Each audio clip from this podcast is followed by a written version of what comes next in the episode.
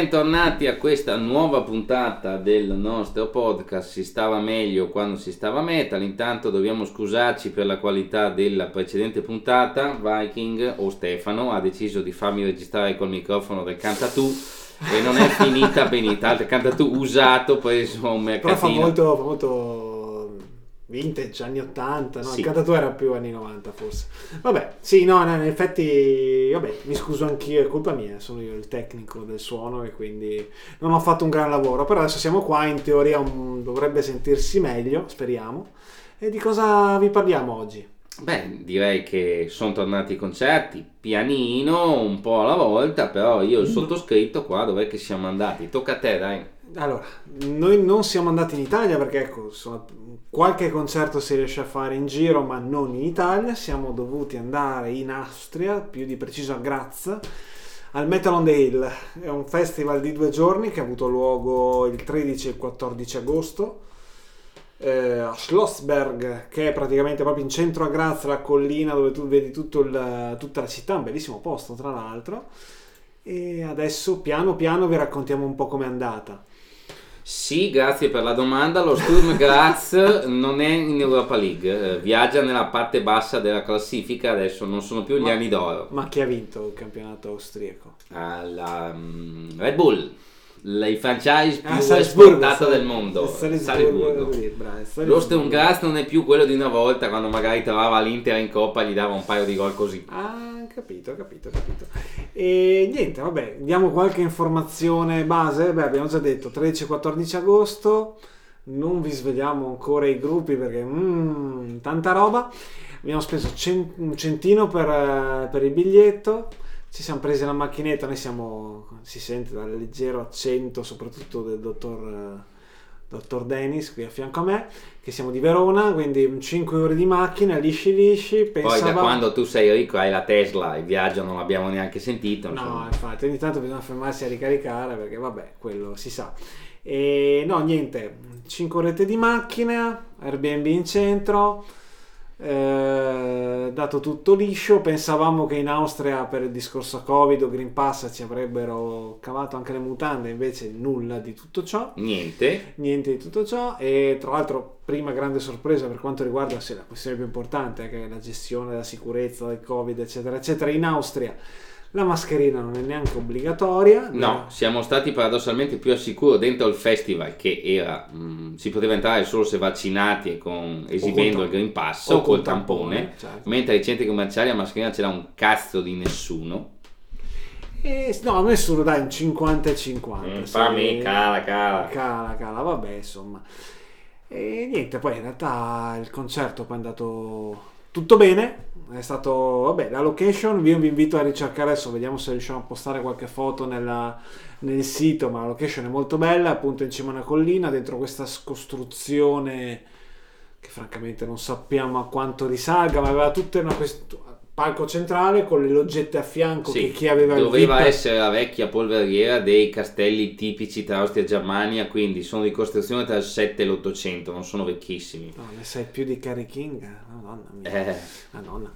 E no, col VIP ticket potevi accedere ai loggia, alle loggette in cui potevi stare un pelino più per conto tuo, appoggiarti sul muretto, vedere i concerti dall'alto, eccetera, eccetera. Noi poveri non- e a te persone- che piace appoggiarti a qualcos'altro, non hai voluto il No, no, ticket. no, no. Esatto, niente da fare. E- però molto bello perché per quanto io erano tra l'altro i giorni in cui in Italia o almeno a Verona c'era un caldo allucinante a 35-36 gradi.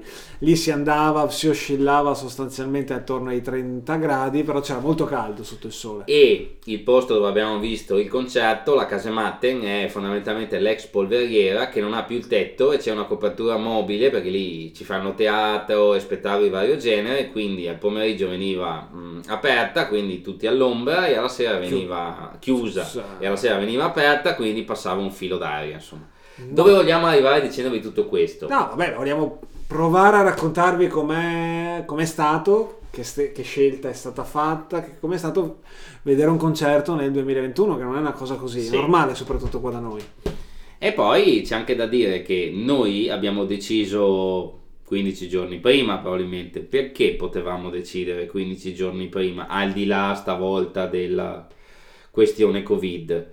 Perché è inutile, sono dieci anni, anche di più ormai, che giriamo per l'Europa quando c'è la possibilità e il festival medio all'estero è di buona qualità. Il festival medio italiano non sai mai cosa trovi. Questa è la prova. Il Metal on Day non è, sicuramente non so quanti di voi l'abbiano sentito, un festivalone a livello brutal Wacken o Fest, però nel suo piccolo è organizzato bene, mm, non ci sono parcheggi, cemento, aree polverose, è inutile, la vivibilità degli eventi all'estero, anche se in Italia si stanno facendo dei bei passi da gigante, è tuttora mediamente più alta. No, la cosa strana è che da noi non, non si è mai verificata, che appunto sei in una grande penso la seconda più grande città dell'Austria. Sì. e hai un festival metal in centro in un posto che tra l'altro è un sito turistico perché ci arrivano oltre a noi oltre a noi metallari c'erano anche i turisti che salivano la collina per vedersi tutta la città e per fare due passi in un'area verde più tranquilla.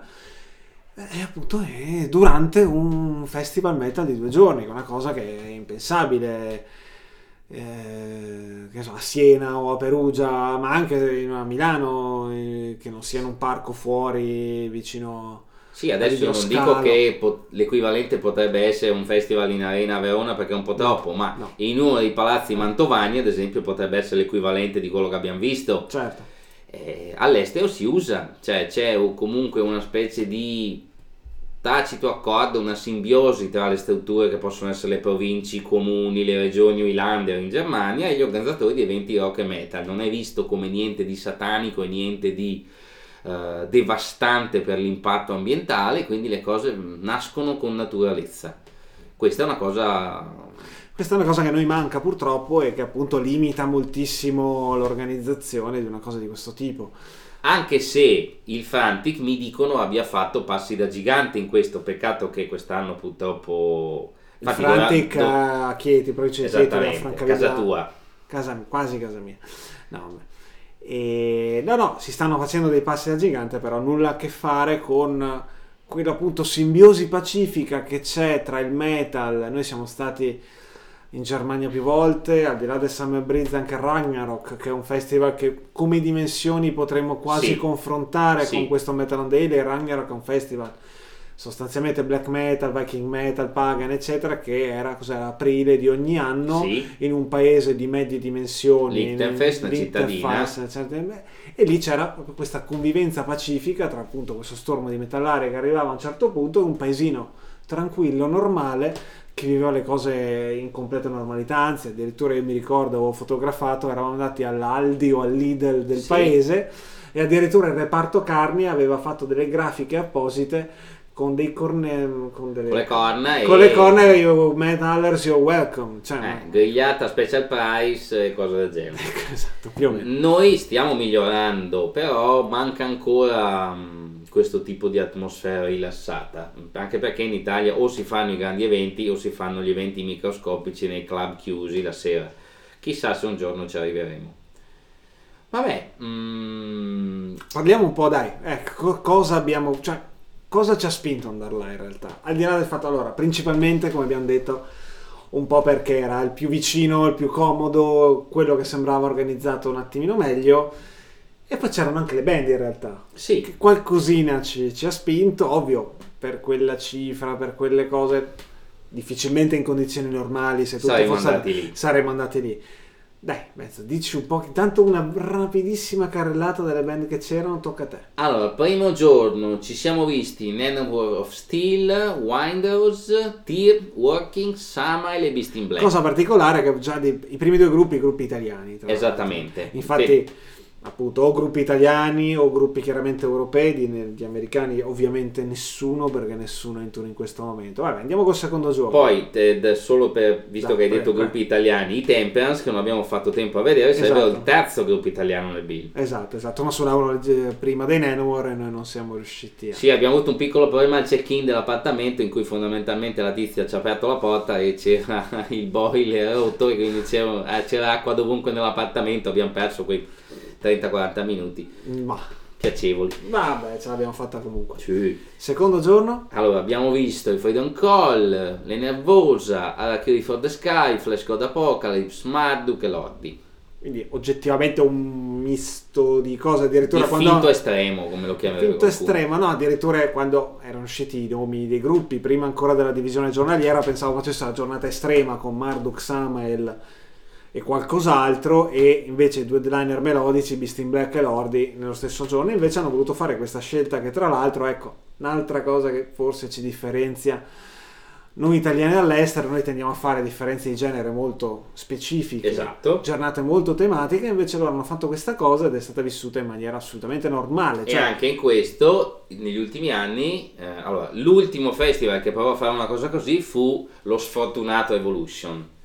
Giusto. Che provava a mischiare i generi, dopodiché la cosa un po' scemata. Negli ultimi anni Frantic ha fatto dei bill. Sì. Eh, però sempre leggermente un po' più a tempo. Cioè, sì, un po' più estremi. Sostanzialmente l'abbinata Marduk Lordi.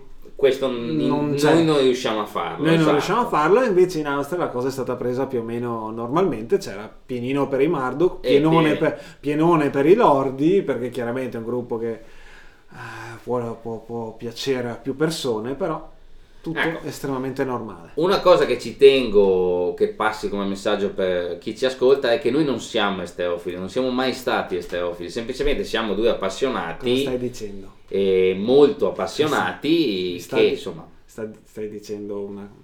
Tu sei abbastanza esterofilo non so. Quante volte sei stato a Monaco di Baviera?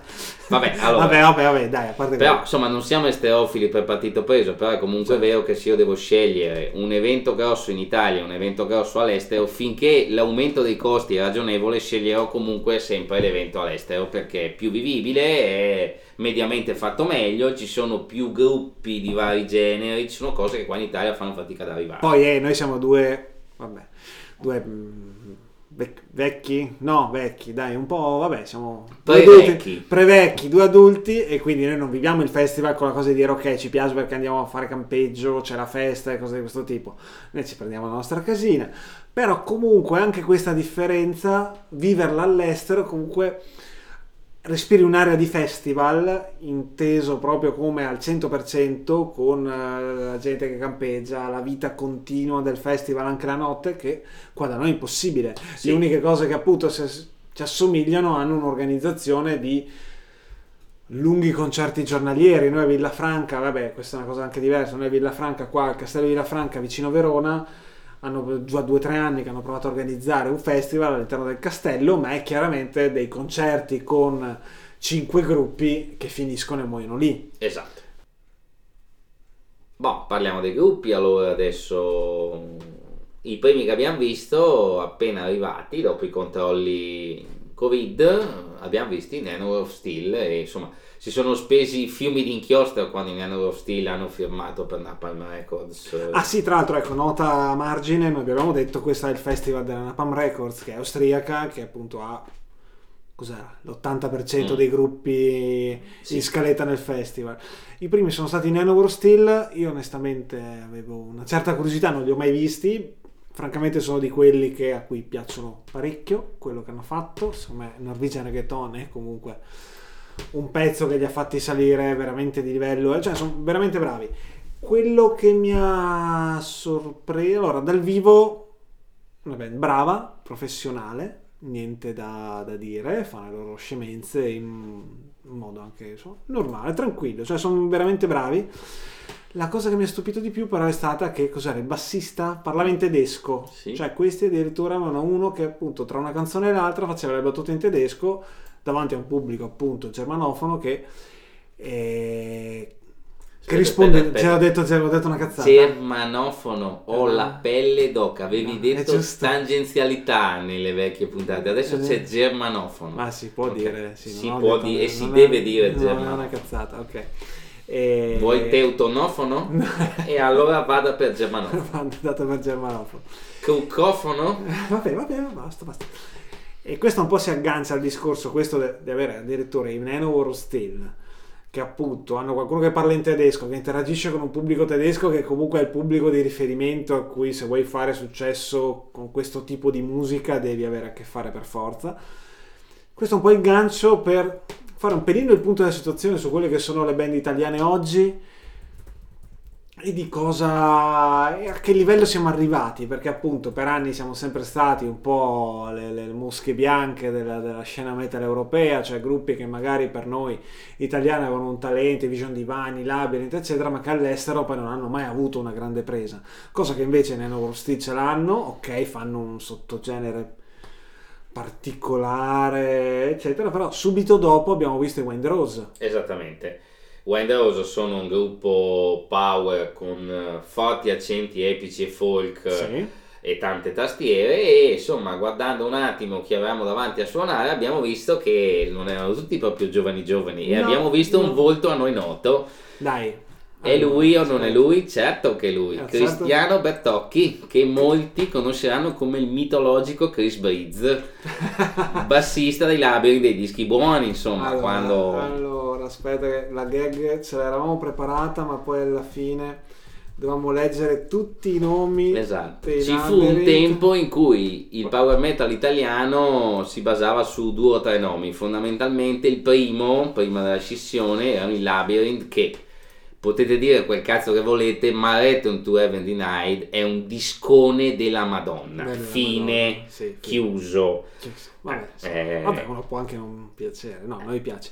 No. E, ehm, tanto non era il solo personaggio diciamo con una storia alle spalle o sbaglio? Nei, nei Windows non c'era anche c'è anche qualcun altro che ha Mesmerize eh, adesso, adesso, francamente non mi ricordo. Ma comunque il volto più noto è lui. Chris Breeze allora vi recito la formazione come dell'Inter degli anni 80 allora Rob Tyrant alla voce. Mm-hmm. Olaf Thorsen che eri sempre rimasto Olaf Thorsen non, non so Anders Rain alla chitarra. Uh-huh. Questa è la, la, formazione Labyrinth del Return to Heaven Denied. Anno di grazia 1998.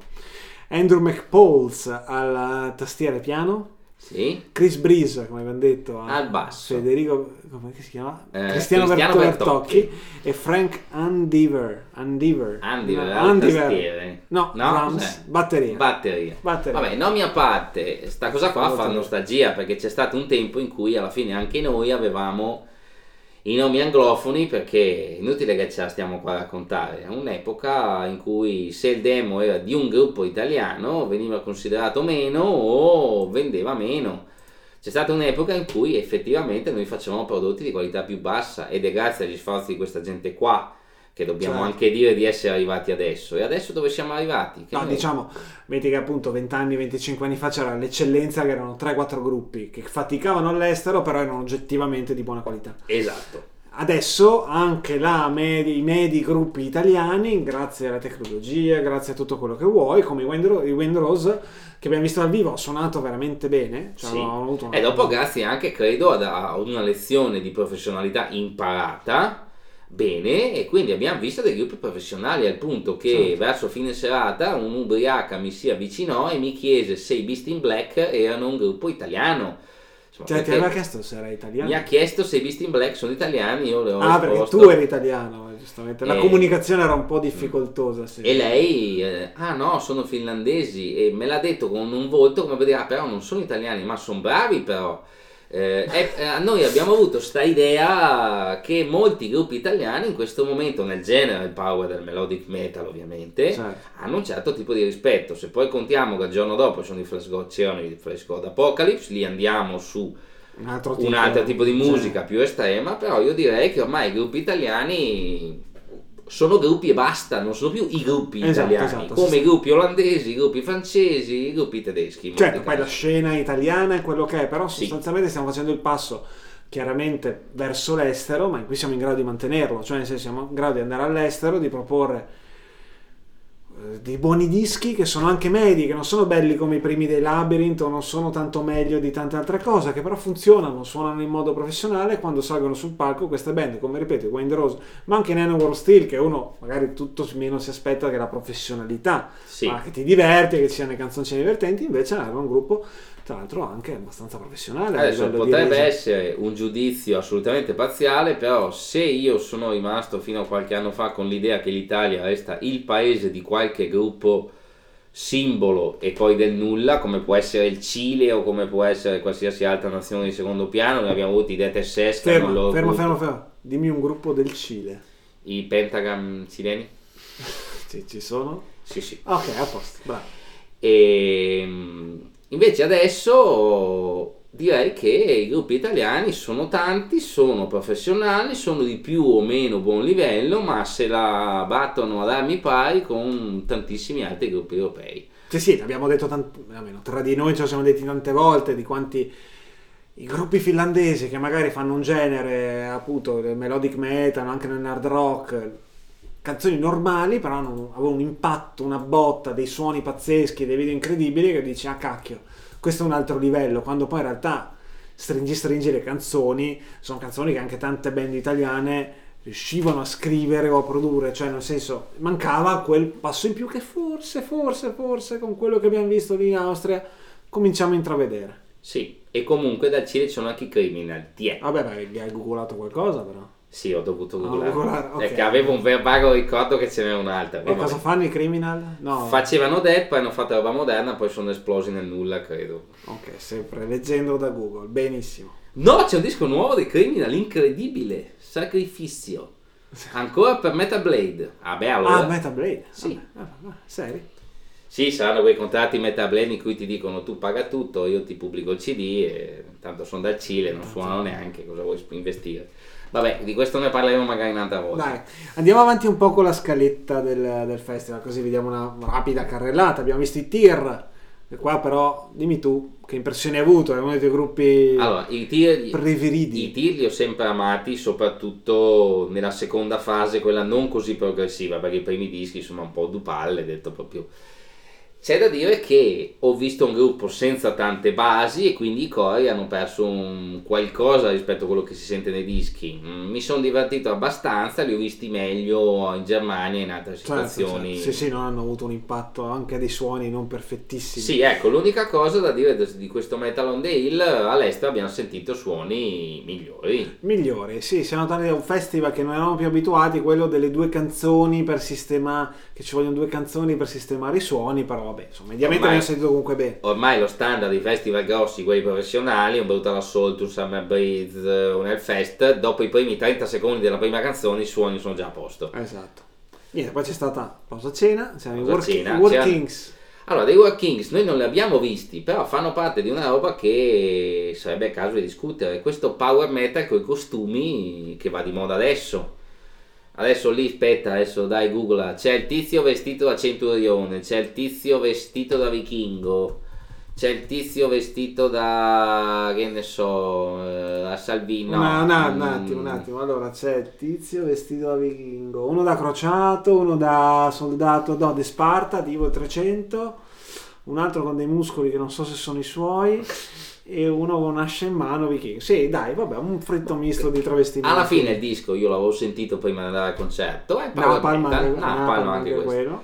E insomma è un genere sto qua, raga. Cioè, allora, Glory Hammer, uh, Grey Knights, um, in parte Nano for Steel perché comunque si mascherano. C'è un... In parte gli Alestorm, nel senso Alestorm, comunque, vabbè, un sottogenere. Cioè, alla fine c'è un genere di power metal gaio, mm, quindi non stiamo parlando dei vecchi costumi da New Wild, parliamo di qualcosa di molto più recente che adesso ci dà dentro col concept fantasy e ci ficca sta. dentro il cosplay. Ci sta magari anche il fatto che la nerd, la cultura nerd Eh, è un esatto. attimino più a portata di tutti, è stata un attimino più accettata, appunto il travestimento al limite del cosplaying eh, anche nel metal, insomma ci, ci sta, insomma, cosa, cosa ne vabbè, noi Sì, dopo- nulla da ridire, meno, però chiaro. Allora, Poi alla fine ascolti i dischi, non vedi i travestimenti e il disco Esatto. dei Workings è abbastanza medio. Ecco. Sì, è normale. Ecco, Sì. Per dire, se i dischi restano buoni, uno sul palco può pure vestirsi in costume, che a me non dispiace. Ma alla fine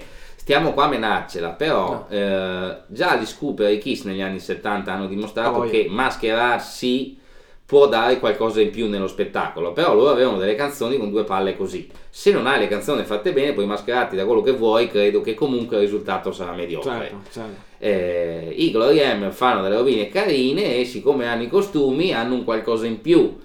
Ah, I War Kings per adesso non hanno fatto niente che mi faccia voglia di riascoltarli, quando lo faranno, vabbè. Però ho suonato davanti ai Tir, ad esempio, eh, che hanno eh, 15 anni di carriera e Sì. 8 7 album, no? Quanti E ne hanno? hanno in braghe corte e Eh, maglietta. in braghe corte e maglietta, hanno suonato davanti perché evidentemente eh, Poi eh, se uno volesse fare la cattiveria e Aia. dopo se non avete ascoltato i i di- le puntate vecchie sembra che siamo cattivi contro un genere ma non lo è. Ma no. Pure gli Immortal sarebbero un po' cosplay, eh.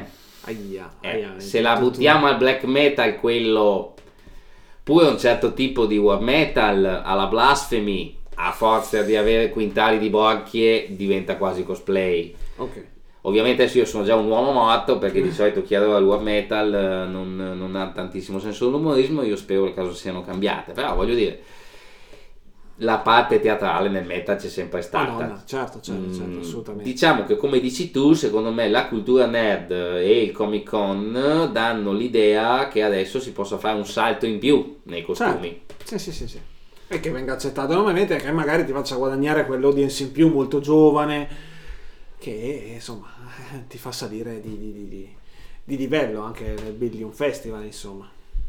Boh, poi abbiamo visto i Samael che è un po' comfort food, eh, suoni non bellissimi, Mm, sì. però c'è da dire che loro, le loro cose le tengono. Dritti. Ci siamo chiesti, io me lo chiedo sempre, perché lui non abbia mai scelto di variare le linee vocali, di fare qualcosina di un pelino più... perché ci sarebbero, insomma, a un certo punto gli ultimi dischi dei Samael hanno- l'hanno buttato tanto sull'elettronica. Certo. Aveva avuto delle dinamiche un po' più complesse nei, pre- nei pezzi, a me piacerebbe ancora, però sono contenti così. Sì, sì, sì, siamo agli, dire, a un grado di separazione dei pain, Sì, da alcuni pain, quindi effettivamente il pulito o il ritornello un attimino più catchy potrebbe starci, però evidentemente... fare Baphomet Throne tutta la vita eh, in versioni più leggere, senza riff e con delle partiture di batteria più semplici, a un certo punto secondo me ne è un po' limitato il successo, però vai, insomma io mi sono divertito, inutile. No, no, no, ma è stato bello, è stato bello. Visto in Black, Visto in Black, un po'. forse. ho la percezione che sia un gruppo abbastanza. odiato no, beh, facciamo, diciamo odiato dalla scena media perché hanno avuto un successo eh, molto rapido. In realtà nascono da. Dai, raccontaci, tu sei l'esperto della storia di Beast in contestualizzando, sono nati da una costola di Battle Beast, che è un gruppo finlandese attivo da una decina d'anni, eh, che adesso è su Nuclear Blast, con una cantante femminile che però la butta più verso d'oro più che eh, semplicemente alla i Nightwish. Loro hanno sempre fatto un heavy metal con dito di tastiere, a volte sinfonico, ma a volte semplicemente tanto nostalgico delle tastiere anni 80. Certo. Mm. Sì, sì, sì. Il chitarrista se n'è andato oppure l'hanno cacciato, lì googlatevela, divertitevi, praticamente tutti gli altri hanno cacciato lui. Sono volati scritto- stracci anche all'epoca. Questo Eh, è il già. gancio con la puntata precedente.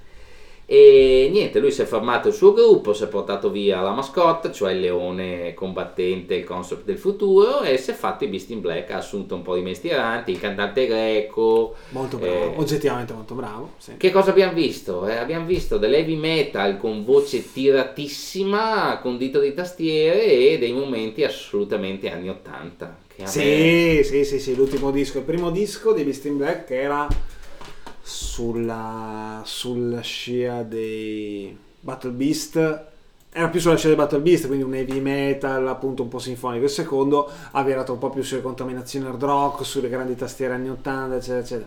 Funzionano, piacciono, sono estremamente professionali, hanno, su disco hanno una produzione, una botta terrificante, hanno fatto anche una cover del brano di Rocky 4 Sul There's, disco, There's- sì. no, There's no Easy Way Out che pare una roba che confronto l'originale che già non era proprio sobrissima pare fatta da, dagli Amenra e invece Eh. no Allora, domanda, secondo te questo qua è ancora metal? Lui ha detto siete venuti qua a sentire del true metal, allora già ci tagliamo No. la fetta di gente che ha deciso che il metal è morto negli anni 90 e, questo, e quindi già gli Stratovarius non sono metal e quelli ce li siamo persi comunque. Mm.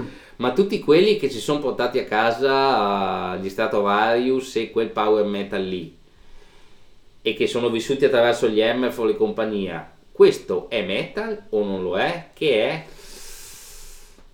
Bella, bella domanda. Allora, per me sì. Cioè nel senso dopo gli Stratovarius comunque sono arrivate altre cose. E già gli Stratovarius non erano ritenuti esattamente me o comunque true metal erano comunque una versione melodica e speed di un genere che era completamente diverso fino a pochi anni prima però anche dopo gli Stratovarius, dopo il Sonata Artica, dopo insomma, l'arrivo del grande power metal melodico, ci sono già state delle evoluzioni, chi più verso l'heavy metal, chi più verso l'hard rock, penso ai Masterplan che hanno contaminato un po' le due cose.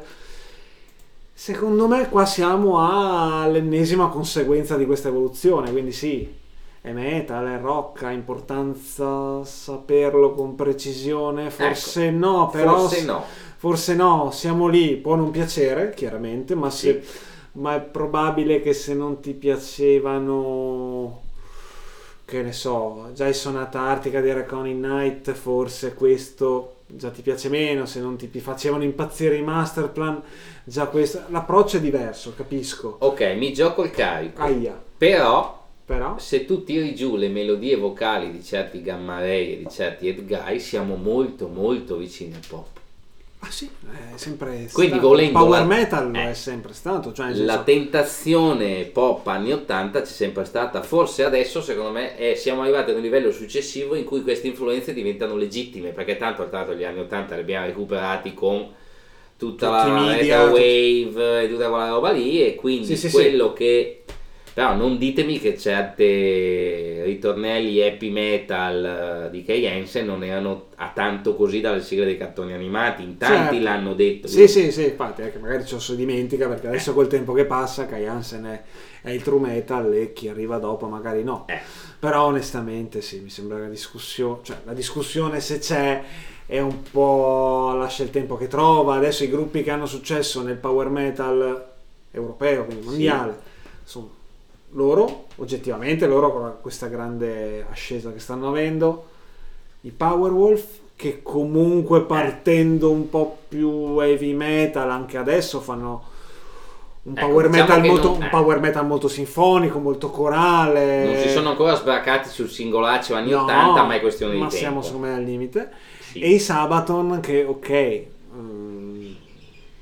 sono sostanzialmente i menor con chili e tonnellate di tastiere. E quindi anche lì eh, capisco che c'è una discussione su cosa sia true metal e cosa non lo è ma è una discussione che adesso noi ce la siamo fatta un po' anche per, per chiacchierare ma è una discussione che a noi tendenzialmente interessa relativamente poco Quello che io ho portato a casa è ho portato a casa dei gruppi relativamente giovani, quasi tutti, a parte Samael, eh, che comunque live hanno dimostrato di avere poche basi, pochi aiuti. Oddio, pochi, pochine sì, sì, anche Beast in Black sui cori giustamente avevano qualche base, però no, oggettivamente dai, abbiamo Però visto... non abbiamo visto il Papa Roach dell'Elfest, insomma, Ok. dove c'era un CD che andava e loro che suonavano per finta. No, magari suonano bene, che ne sai. Vabbè, No. giro di boa, facciamo subito il giro di boa, vabbè, eh, giro di boa e cambiamo proprio prospettiva esistenziale dopo i Beast in Black. Perché noi il giorno dopo ci siamo persi i primi due gruppi, eh, che i Silencer e i Pain Is, Sì. che non abbiamo visto. Local Heroes. Local Heroes austriaci e io però ero, io non avevo mai visto invece il gruppo con cui abbiamo iniziato il giorno del 14 agosto che erano i Freedom Call. Ecco, qua siamo a appunto È il metal di una volta. Allora, intanto io direi che non si capisce perché erano così bassi. Sì. Mm, dopo c'era Nervosa, Rachel for the Sky, Flash God Apocalypse, onestamente, vabbè, però Cioè, io per Sì, dire, sì. Freedom Call il giorno prima all'altezza dei War Kings, cioè a metà giornata, io ce li avrei visti. assolutamente sì. E è stato strano, però siamo davanti a quel caso di, di un gruppo che qualsiasi ora lo metti, dove lo metti, Suona come se fosse a San Siro pieno. esatto, esatto, il nostro Chris Bay. il nostro amico Chris Bay, sempre sorridente, loro hanno fatto il loro show. Con un bassista in prestito dall'Italia, che è il bassista dei Vexillum, altra, in- altro indizio che ci fa capire che ormai gli strumentisti italiani sono considerati al pari di qualsiasi altra persona. Esatto, sono, quasi persone, quindi gli strumentisti italiani. E no, è stato bello, oggettivamente, beh, carini, non, non- i suoni anche lì non esattamente perfetti, però l'approccio che hanno. Lui è splendido, Lui sorride sempre, suona come se fosse il concerto della vita. del- Racconta, dai, racconta la piccola, il trascorso che hai avuto. Allora, l'ultima volta che ho visto i Freedom Call è stato eh, a Como durante la finale Italia-Spagna, quella in cui degli europei, degli europei quando. Balotelli purgò la Germania in semifinale. Esatto. E io mi ricordo Chris Bay che, allora, tra l'altro, un, palazze- una- un, un- un tendone semivuoto, ovviamente perché c'era la finale, con gli schermi fuori e siccome c'erano le tv anche dentro mi ricordo Chris Bate era una canzone l'altra quando loro ci fecero gol lui disse oh I'm sorry con quel sorriso un po' così per dire ci avete fatto il culo voi in semifinale adesso tocca a voi dalla Spagna Sì, sì, può essere. È una buonissima persona sorridente, ma penso che abbia rosicato anche lui, insomma, in quel momento. Poi si diceva durante il concerto, ma come mai Chris Bay si accontenta solo di Freedom Call che insomma è produttore, è un- chitarrista. nasce Da- come fonico, Eh. diciamo, un fonico professionista, eccetera, eccetera, e c'ha sta band che lui suona solo con loro. Tra l'altro suona e canta la chitarra, che, Che- lo fanno in pochi, e canta bene, ok? Quindi Ogni riferimento a Ansi Kursch che non riesce a suonare il basso e cantare è puramente casuale. E chissà come mai non lo chiama nessuno. Eh, noi ci abbiamo pensato, detto, ma figurati se gli Halloween quando hanno perso chissà quanti al- tanti chitarristi o altre band tedesche di prima fascia non l'hanno provato a chiamare, figuriamoci. Deve Eh, essere uno convinto del suo progetto. Quanti, Sì. sta- quanti dischi stanno i Freedom Call? Ecco, Dai, cerca. intrattenici intanto nel frattempo. Allora, nel frattempo posso parlarvi della cucina locale austriaca e del simpatico Biergarten che c'era annesso al festival. Abbiamo mangiato Wuster e Sena per, tre giorni con una ricaduta importante sui bagni delle nostre case qui in Italia nei giorni successivi. Eh, Ok. ci sei quasi o sto finendo No, è che beh sì, però giustamente Ciclovia Metallo non mi dà solo gli album, ma chiaramente mi dà a main, cioè il main. Eh, main sono gli album 1, 2, 3, 4, 5, 6, 7, 8. A quanto 10, 10, doppia cifra ragazzi. stiamo doppia- a 10 album dei dal Freedom Call. 99 al 2019. Quindi un, di- cosa, un disco ogni due anni di media? Sì. 20 anni hanno fatto 10 10 dischi. I Freedom Call. Voi non ve ne eravate accorti, neanche, neanche io che li seguo abbastanza, ma ok. Questa è la news del giorno. Vabbè, visti i vecchietti è toccato a...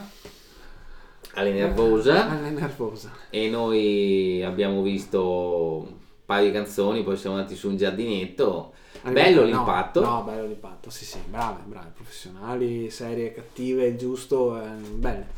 C'era uno dei tuoi personaggi preferiti che era la nuova bassista, giusto? Sì, che è italiana, che. Ecco, esatto, anche gli italiani sono persone, soprattutto i bassisti. Esattamente, sono tutte le bassiste che ha suonato di recente con i Trump of Death eh, di Tom Beh. Fisher e adesso è anche la bassista di Abbat. Ah, sì, perché? Perché ha suonato Tom Fisher? Perché mi dicevi tu, era... Ma mm, compagna? Sì, sembra di sì, insomma, dopo anche lì eh, è- io l'ho capito quando ci sono stati comunicati nella seconda parte quando hanno litigato che sono volati stracci Volano anche lì. stracci anche lì? Sì, sono volati stracci, allora io mi sono fatto l'idea che probabilmente magari c'è stato anche qualcosa di più di una relazione professionale, chissà. Ah, ah, ma questa è una tua... Tu me l'hai venduta come fosse una Beh, oddio, se certezza. tu leggi bene i comunicati, insomma, sembra che Ok, ci sia stato più di qualcosa. A me Vabbè. interessa che lei sia una buona bassista e sia, stia facendo una buona carriera. Dopo Tom Fisher lo sanno tutti, insomma, che non è la persona più, più, più semplice con cui avere a che fare, ecco. Ok. E io mi ricordo che i comunicati erano usciti perché insieme avevano anche un altro gruppo. Ma hai detto eh, lei come si chiama? per Mia Wallace. Mia uomo, Mia eh no, Wallace dobbiamo dire. E che avevano anche un altro gruppo insieme e poi i risultati di quelle canzoni non si sa se le avrebbe riutilizzate lui o lei poi francamente insomma queste cose qua mi interessano relativamente poco i comunicati sono usciti su tutte le riviste questo c'è da Vabbè, dire vabbè, che- vabbè. Comunque è nervosa, no. Funzionavano. Una Sì. bella botta, ma un po' più dette rispetto, cioè un po' più allora, estreme. io le ho viste impatto. tanti anni fa che era proprio un gruppo trash metal, adesso me le sono ritrovate decisamente più estreme. Comunque è vero che tre quarti della formazione sono praticamente nuove, è rimasta solo una persona. Quindi l'evoluzione ci sta. Adesso ti dico, a me bastava dire, "Mm, carine, adesso mi recupero i dischi che sono fermo diversi anni fa. Certo, certo. Archive for the Sky? Ragazzi, sono The Sky, mm, nella media abbiamo un gruppo che abbiamo già visto, black metal, austriaci, austriaci, giocano in casa, li abbiamo visti in Italia più di qualche volta, li abbiamo seguiti praticamente dall'esordio. Ecco, lì suoni bruttini, un Mm, po' è un più... po' fuori contesto. Un po', un po' fuori contesto loro, un po' i suoni non eccezionali, mm, li abbiamo visti in contesti e in situazioni migliori, onestamente, no, n- nient'altro da dire, anche perché stiamo, stiamo parlando da un po', eh ragazzi. Wow. Flash God saltati per mangiare le robacce Sì. crucche. Marduk, io direi che possiamo Dai, Marduk riassumere tu. con Marduk. Ma no, dai, qualco- qualcosina più puoi dirci. Allora. tu l'esperto del. Io li ho visti gran bene come sì, li ho sì. visti gran bene negli ultimi anni. Tu che non segui così tanto black metal e vedi dei gruppi black metal true, vecchio stile ogni tanto, Ho, visto ho avuto un impatto, eh, quello della- del muro sonoro perfetto, grasso, preciso, eccetera, eccetera, che ho avuto non tantissime altre volte. Vabbè, di recente magari un po' di più perché in qualche festival grosso, vedendo band però importanti, mai sì. caos. Però mi ricordo, mi ricordo appunto gli Slayer la prima volta a Metal Camp 2005, i Meshuggah che avevo visto a Venezia mm, altrettanti anni fa, quell'impatto di dire oh cazzo, sto sentendo qualcosa di veramente perfetto, figo, preciso, Esatto. con una gran bomba. Mai caos come spesso può essere black metal Ah, se i sì, suoni sì. non sono buoni. Assolutamente sì. Basta, io direi che ti lascio concludere con i Lordi perché è casa tua più che casa mia. No, ma che dici? Dai, li Eh. abbiamo visti bene o no? Sì, bene. Ehm, Coi Lordi li abbiamo visti All'Evolution. all'Evolution sotto il sole, poretti che chiaramente si stavano squagliando. Erano all'epoca proprio del primo boom che hanno avuto post ehm, Eurovision. Ho visto una band eh, anche lì professionale, seria, mm, fronzoli Pochi. pochini. Lui è ancora convinto dei dischi che fa perché alla fine hanno fatto i Ah, sì. singoli dei dischi vecchi e basta e poi un paio di canzoni per CD. Esatto, sì, sì. eh, però hanno funzionato abbastanza. Ci sono eh, aiutini, sì, ma è giusto. Niente di scandalosissimo. Anche Han qua funz- aspetta che ti googolo io, vediamo quanti dischi sono arrivati perché eh, qua anche magari loro parecchi, anche loro parecchi, almeno 6, 7 sicuramente. E vedo band professionale. siamo a 8 album in studio. Ecco, vedi.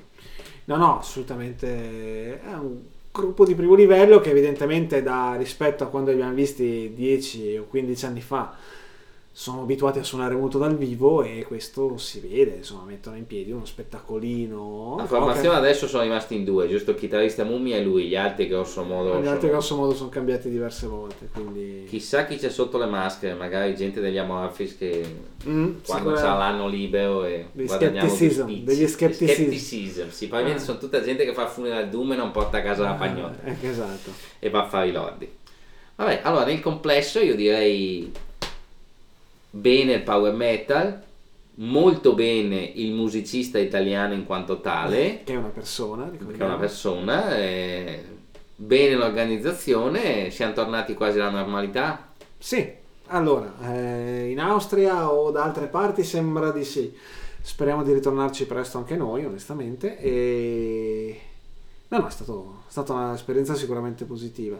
Beh, ecco, probabilmente se l'anno prossimo riapriranno e si potranno avere i festival in tutta Europa, ecco, difficilmente torneremo a Metal on Hill. Sì. Però sicuramente ci portiamo a casa un buon ricordo. Decisamente sì. E con l'augurio che tutto torni al più presto con locali, palazzetti e festival pieni, vi salutiamo e ci vediamo alla prossima puntata dove ci occuperemo nel dettaglio di descrivervi tutti i dischi dei Freedom Call uno alla volta. uno alla volta, ma parola per parola, cioè recitare, traduciamo i, I testi. tradurremo i vari testi che Leggiamo tutti i libretti e e anche le liner notes. Mm, va bene. Saluti. alla prossima, ciao a tutti.